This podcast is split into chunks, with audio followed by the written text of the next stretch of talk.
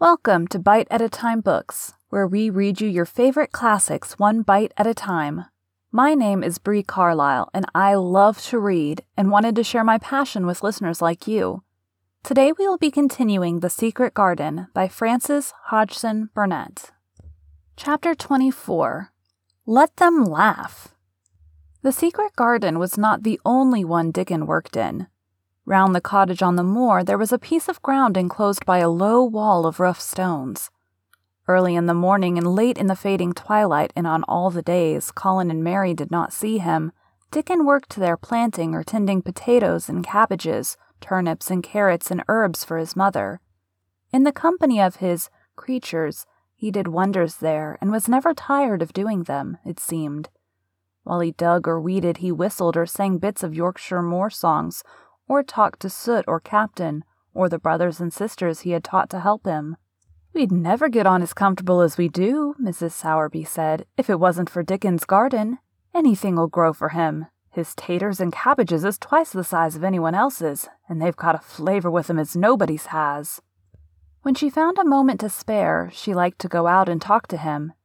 After supper, there was still a long, clear twilight to work in, and that was her quiet time. She could sit upon the low, rough wall and look on and hear stories of the day. She loved this time. There was not only vegetables in this garden. Dickon had bought penny packages of flower seeds now and then and sown bright, sweet scented things among gooseberry bushes and even cabbages, and he grew borders of mignonette and pinks and pansies and things whose seeds he could save year after year, or whose roots would bloom each spring and spread in time into fine clumps.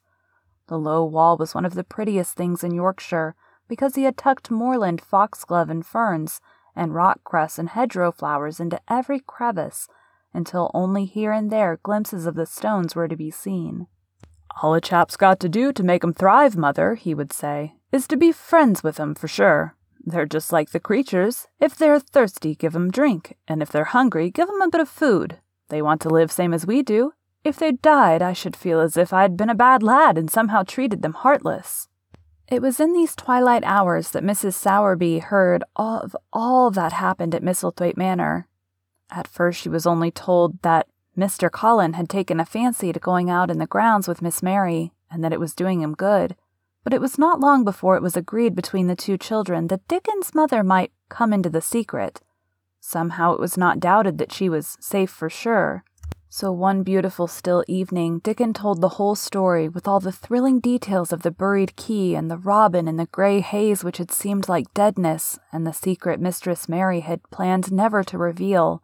The coming of Dickon and how it had been told to him, the doubt of Mr. Colin and the final drama of his introduction to the hidden domain, combined with the incident of Ben Weatherstaff's angry face peering over the wall, and Mr. Colin's sudden indignant strength made Mrs. Sowerby's nice looking face quite change color several times. My word, she said. It was a good thing that little lass came to the manor. It's been the making of her and the saving of him standing on his feet, and us all thinking he was a poor half witted lad with not a straight bone in him. She asked a great many questions, and her blue eyes were full of deep thinking. What do they make of it at the manor, him being so well and cheerful and never complaining? she inquired. They don't know what to make of it, answered Dickon. Every day as comes round his face looks different. It's fillin' out and doesn't look so sharp and the waxy color is goin', but he has to do his bit of complainin', with a highly entertained grin. What for, in mercy's name? asked Mrs. Sowerby. Dickon chuckled. He does it to keep them from guessin' what's happened. If the doctor knew he'd found out he could stand on his feet, he'd likely write and tell Mr. Craven. Mr. Craven saves the secret to tell himself. He's going to practice his magic on his legs every day till his father comes back, and then he's going to march into his room and show him he's as straight as other lads. But him and Miss Mary thinks it's best plan to do a bit of groanin' and frettin' now and then to throw folk off the scent. Mrs. Sowerby was laughing a low, comfortable laugh long before he had finished his last sentence. Eh, she said, that pair's enjoyin' theirselves, I'll warrant. They'll get a good bit of actin' out of it, and then there's nothin' children likes as much as play actin'. Let's hear what they do, Dickon lad. Dickon stopped weeding and sat up on his heels to tell her. His eyes were twinkling with fun. Mr. Colin is carried down to his chair every time he goes out, he explained, and he flies out at John the footman for not carrying him careful enough. He makes himself as helpless looking as he can and never lifts his head until we're out of sight of the house. And he grunts and frets a good bit when he's being settled into his chair. Him and Miss Mary's both got to enjoying it, and when he groans and complains, she'll say, Poor Colin, does it hurt you so much? Are you so weak as that, poor Colin? But the trouble is that sometimes they can scarce keep from bursting out laughing. When we get safe into the garden, they laugh till they've no breath left to laugh with, and they have to stuff their faces into Mr. Colin's cushions to keep the gardeners from hearing if any of 'em's about. The more they laugh, the better for 'em, said Mrs. Sowerby, still laughing herself. Good healthy child laughin's better than pills any day of the year. That pair'll plump up for sure. They are plumping up, said Dickon. They're that hungry they don't know how to get enough to eat without making talk. Mr. Collins says if he keeps sending for more food, they won't believe he's an invalid at all. Miss Mary says she'll let him eat her share, but he says that if she goes hungry, she'll get thin, and they both mun get fat at once. Mrs. Sowerby laughed so heartily at the revelation of this difficulty that she quite rocked backward and forward in her blue cloak, and Dickon laughed with her. I'll tell thee what, lad, Mrs. Sowerby said when she could speak. I've thought of a way to help 'em. When thou goes with 'em in the mornin's, thou shalt take a pail of good new milk, and I'll bake bake 'em a crusty cottage loaf or some buns with currants in 'em, same as you children like. Nothing so good as fresh milk and bread. Then they could take off the edge of their hunger while they were in the garden, and the fine food they get indoors would polish off the corners. Eh, mother, said Dickon admiringly, what a wonder thou art. Thou always sees a way out of things. They was quite in a pother yesterday. They didn't see how they was to manage without ordering up more food. They felt that empty inside. They're two young'uns growin' fast, and health's comin' back to both of 'em. Children like that feels like young wolves, and food's flesh and blood to 'em, said Mrs. Sowerby. Then she smiled Dickon's own curving smile. Eh, but they're enjoying theirselves for sure, she said. She was quite right. The comfortable, wonderful mother creature, and she had never been more so than when she said their play actin' would be their joy. Colin and Mary found it one of the most thrilling sources of entertainment. The idea of protecting themselves from the suspicions had been unconsciously suggested to them, first by the puzzled nurse, and then by Dr. Craven himself. Your appetite is improving very much, Master Colin, the nurse had said one day. You used to eat nothing, and so many things disagreed with you. Nothing disagrees with me now, replied Colin, and then seeing the nurse looking at him curiously, he suddenly remembered that perhaps he ought not to appear too well just yet. At least things don't so often disagree with me. It's the fresh air. Perhaps it is, said the nurse, still looking at him with a mystified expression but I must talk to Dr. Craven about it. How she stared at you, said Mary when she went away, as if she thought there must be something to find out. I won't have her finding out things, said Colin. No one must begin to find out yet. When Dr. Craven came that morning, he seemed puzzled also. He asked a number of questions to Colin's great annoyance. You stay out in the garden a great deal, he suggested. Where do you go? Colin put on his favorite air of dignified indifference to opinion. I will not let anyone know where I go, he answered. I go to a place I like. Everyone has orders to keep out of the way. I won't be watched and stared at. You know that.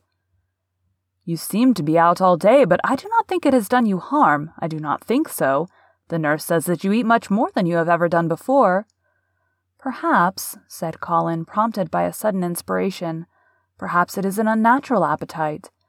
I do not think so, as your food seems to agree with you, said Dr. Craven. You are gaining flesh rapidly, and your color is better. Perhaps, perhaps I am bloated and feverish, said Colin, assuming a discouraging air of gloom.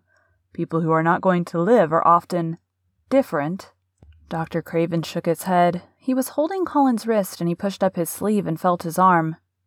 You are not feverish, he said thoughtfully, and such flesh as you have gained is healthy. If you can keep this up, my boy, we need not talk of dying. Your father will be happy to hear of this remarkable improvement. I won't have him told, Colin broke forth fiercely. It will only disappoint him if I get worse again, and I may get worse this very night. I might have a raging fever. I feel as if I might be beginning to have one now. I won't have letters written to my father. I won't. I won't. You are making me angry, and you know that is bad for me.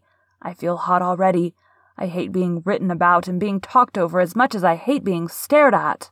Hush, my boy, Dr. Craven soothed him. Nothing shall be written without your permission. You are too sensitive about things. You must not undo the good which has been done. He said no more about writing to Mr. Craven, and when he saw the nurse, he privately warned her that such a possibility must not be mentioned to the patient. The boy is extraordinarily better, he said. His advance seems almost abnormal, but of course he is doing now of his own free will what we could not make him do before. Still, he excites himself very easily, and nothing must be said to irritate him. Mary and Colin were much alarmed and talked together anxiously. From this time dated their plan of play actin'. I may be obliged to have a tantrum, said Colin regretfully. I don't want to have one, and I'm not miserable enough now to work myself into a big one. Perhaps I couldn't have one at all. That lump doesn't come in my throat now, and I keep thinking of nice things instead of horrible ones. But if they talk about writing to my father, I shall have to do something. He made up his mind to eat less, but unfortunately it was not possible to carry out this brilliant idea when he wakened each morning with an amazing appetite and the table near his sofa was set with a breakfast of homemade bread, fresh butter, snow white eggs, raspberry jam, and clotted cream. Mary always breakfasted with him, and when they found themselves at the table, particularly if there were delicate slices of sizzling ham sending forth tempting odors from under a hot silver cover, they would look into each other's eyes in desperation. I think we shall have to eat it all this morning, Mary, Colin always ended by saying, we can send away some of the lunch and a great deal of the dinner. But they never found they could send away anything, and the highly polished condition of the empty plates returned to the pantry awakened much comment. I do wish, Colin would say also, I do wish the slices of ham were thicker, and one muffin each is not enough for anyone. It's enough for a person who is going to die, answered Mary when she first heard this, but it's not enough for a person who's going to live. I sometimes feel as if I could eat three when those nice fresh heather and gorse smells from the moor come pouring in at the open window. The morning that Dickon, after they had been enjoying themselves in the garden for about two hours, went behind a big rose bush and brought forth two tin pails, and revealed that one was full of rich new milk with cream on the top of it, and that the other held cottage made currant buns folded in a clean blue and white napkin, buns so carefully tucked in that they were still hot there was a riot of surprised joyfulness. What a wonderful thing for Mrs. Sowerby to think of! What a kind, clever woman she must be! How good the buns were, and what delicious fresh milk! Magic is in her just as it is in Dickon, said Colin. It makes her think of ways to do things, nice things. She is a magic person. Tell her we are grateful, Dickon, extremely grateful. He was given to using rather grown up phrases at times. He enjoyed them. He liked this so much that he improved upon it. Tell her she has been most bounteous and our gratitude is extreme. And then, forgetting his grandeur, he fell to and stuffed himself with buns and drank milk out of the pail in copious draughts, in the manner of any hungry little boy who had been taking unusual exercise and breathing in moorland air, and whose breakfast was more than two hours behind him. This was the beginning of many agreeable incidents of the same kind, they actually awoke to the fact that as Mrs. Sowerby had 14 people to provide for, she might not have enough to satisfy two extra appetites every day, so they asked her to let them send some of their shillings to buy things. Dickon made the stimulating discovery that in the wood in the park outside the garden, where Mary had first found him piping to the wild creatures, there was a deep little hollow where you could build a sort of tiny oven with stones and roast potatoes and eggs in it. Roasted eggs were a previously unknown luxury, and very hot potatoes with salt and fresh butter in them were fit for a woodland king, besides being deliciously satisfying. You could buy both potatoes and eggs and eat as many as you liked without feeling as if you were taking food out of the mouths of fourteen people. Every beautiful morning the magic was worked by the mystic circle under the plum tree, which provided a canopy of thickening green leaves after its brief blossom time was ended. After the ceremony, Colin always took his walking exercise, and throughout the day he exercised his newly found power at intervals.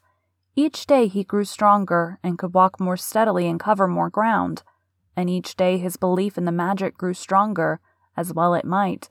He tried one experiment after another, as he felt himself gaining strength, and it was Dickon who showed him the best things of all. Yesterday, he said one morning after an absence, I went to Thwaite for mother, and near the Blue Cow Inn I seed Bob Haworth. He's the strongest chap in the moor. He's the champion wrestler, and he can jump higher than any other chap and throw the hammer farther. He's gone all the way to Scotland for the sport some years. He's knowed me ever since I was little and he's friendly sort, and I axed him some questions. The gentry call him an athlete, and I thought of thee, Master Colin, and I says, How did them make the muscle stick out that way, Bob? Did they do anything extra to make thyself so strong? And he says, Well, yes, lad, I did. A strong man in a show that came to Thwaite once showed me how to exercise my arms and legs and every muscle in my body.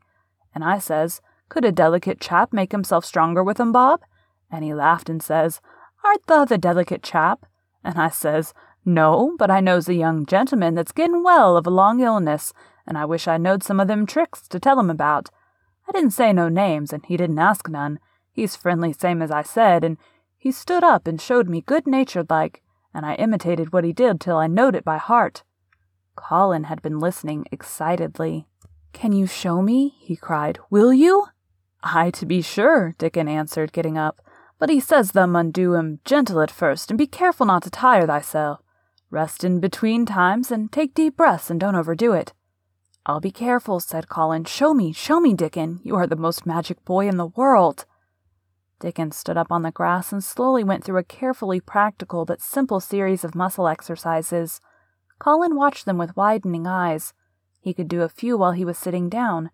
Presently he did a few gently while he stood upon his already steadied feet. Mary began to do them also.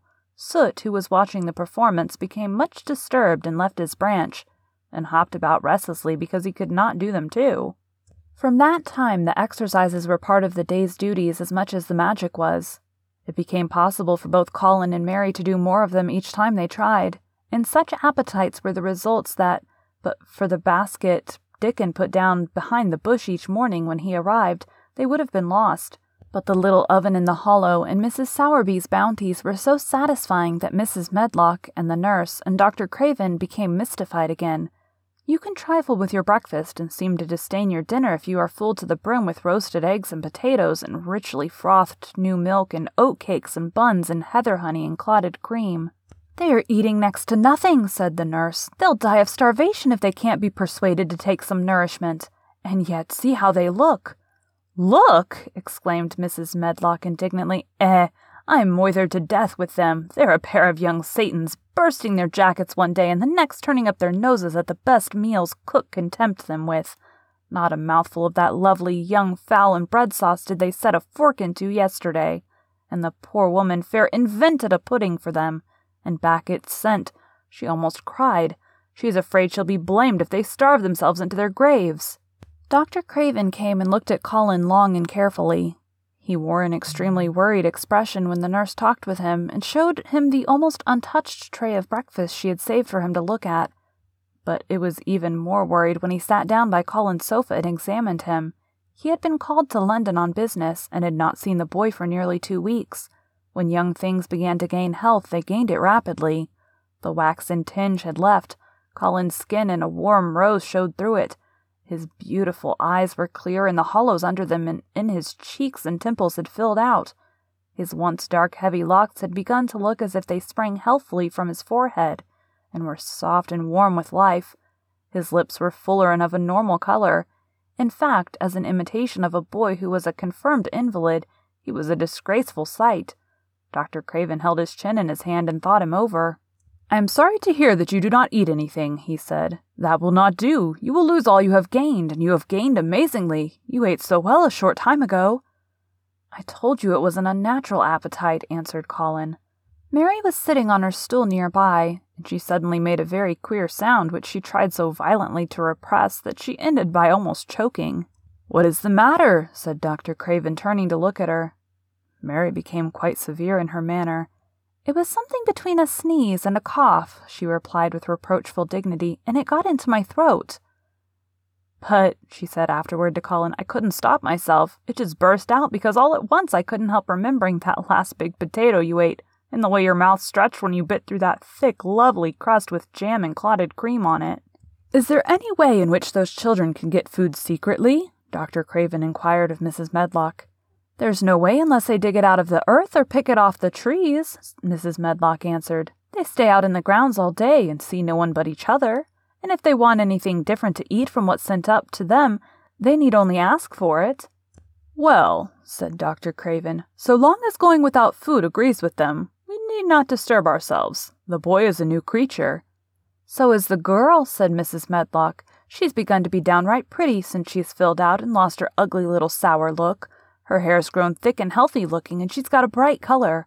The glummest, ill natured little thing she used to be, and now her and Master Colin laugh together like a pair of crazy young ones. Perhaps they're growing fat on that. Perhaps they are, said Dr. Craven. Let them laugh. Thank you for joining Bite at a Time Books today, while we read a bite of one of your favorite classics. If you enjoyed today's bite, please drop us a review on your favorite podcast platform. Also, be sure to check us on our website, www.biteatatimebooks.com, or all the social media at Bite at a Time Books. Again, my name is Bree Carlisle, and I hope you come back tomorrow while we take the next bite of the secret garden.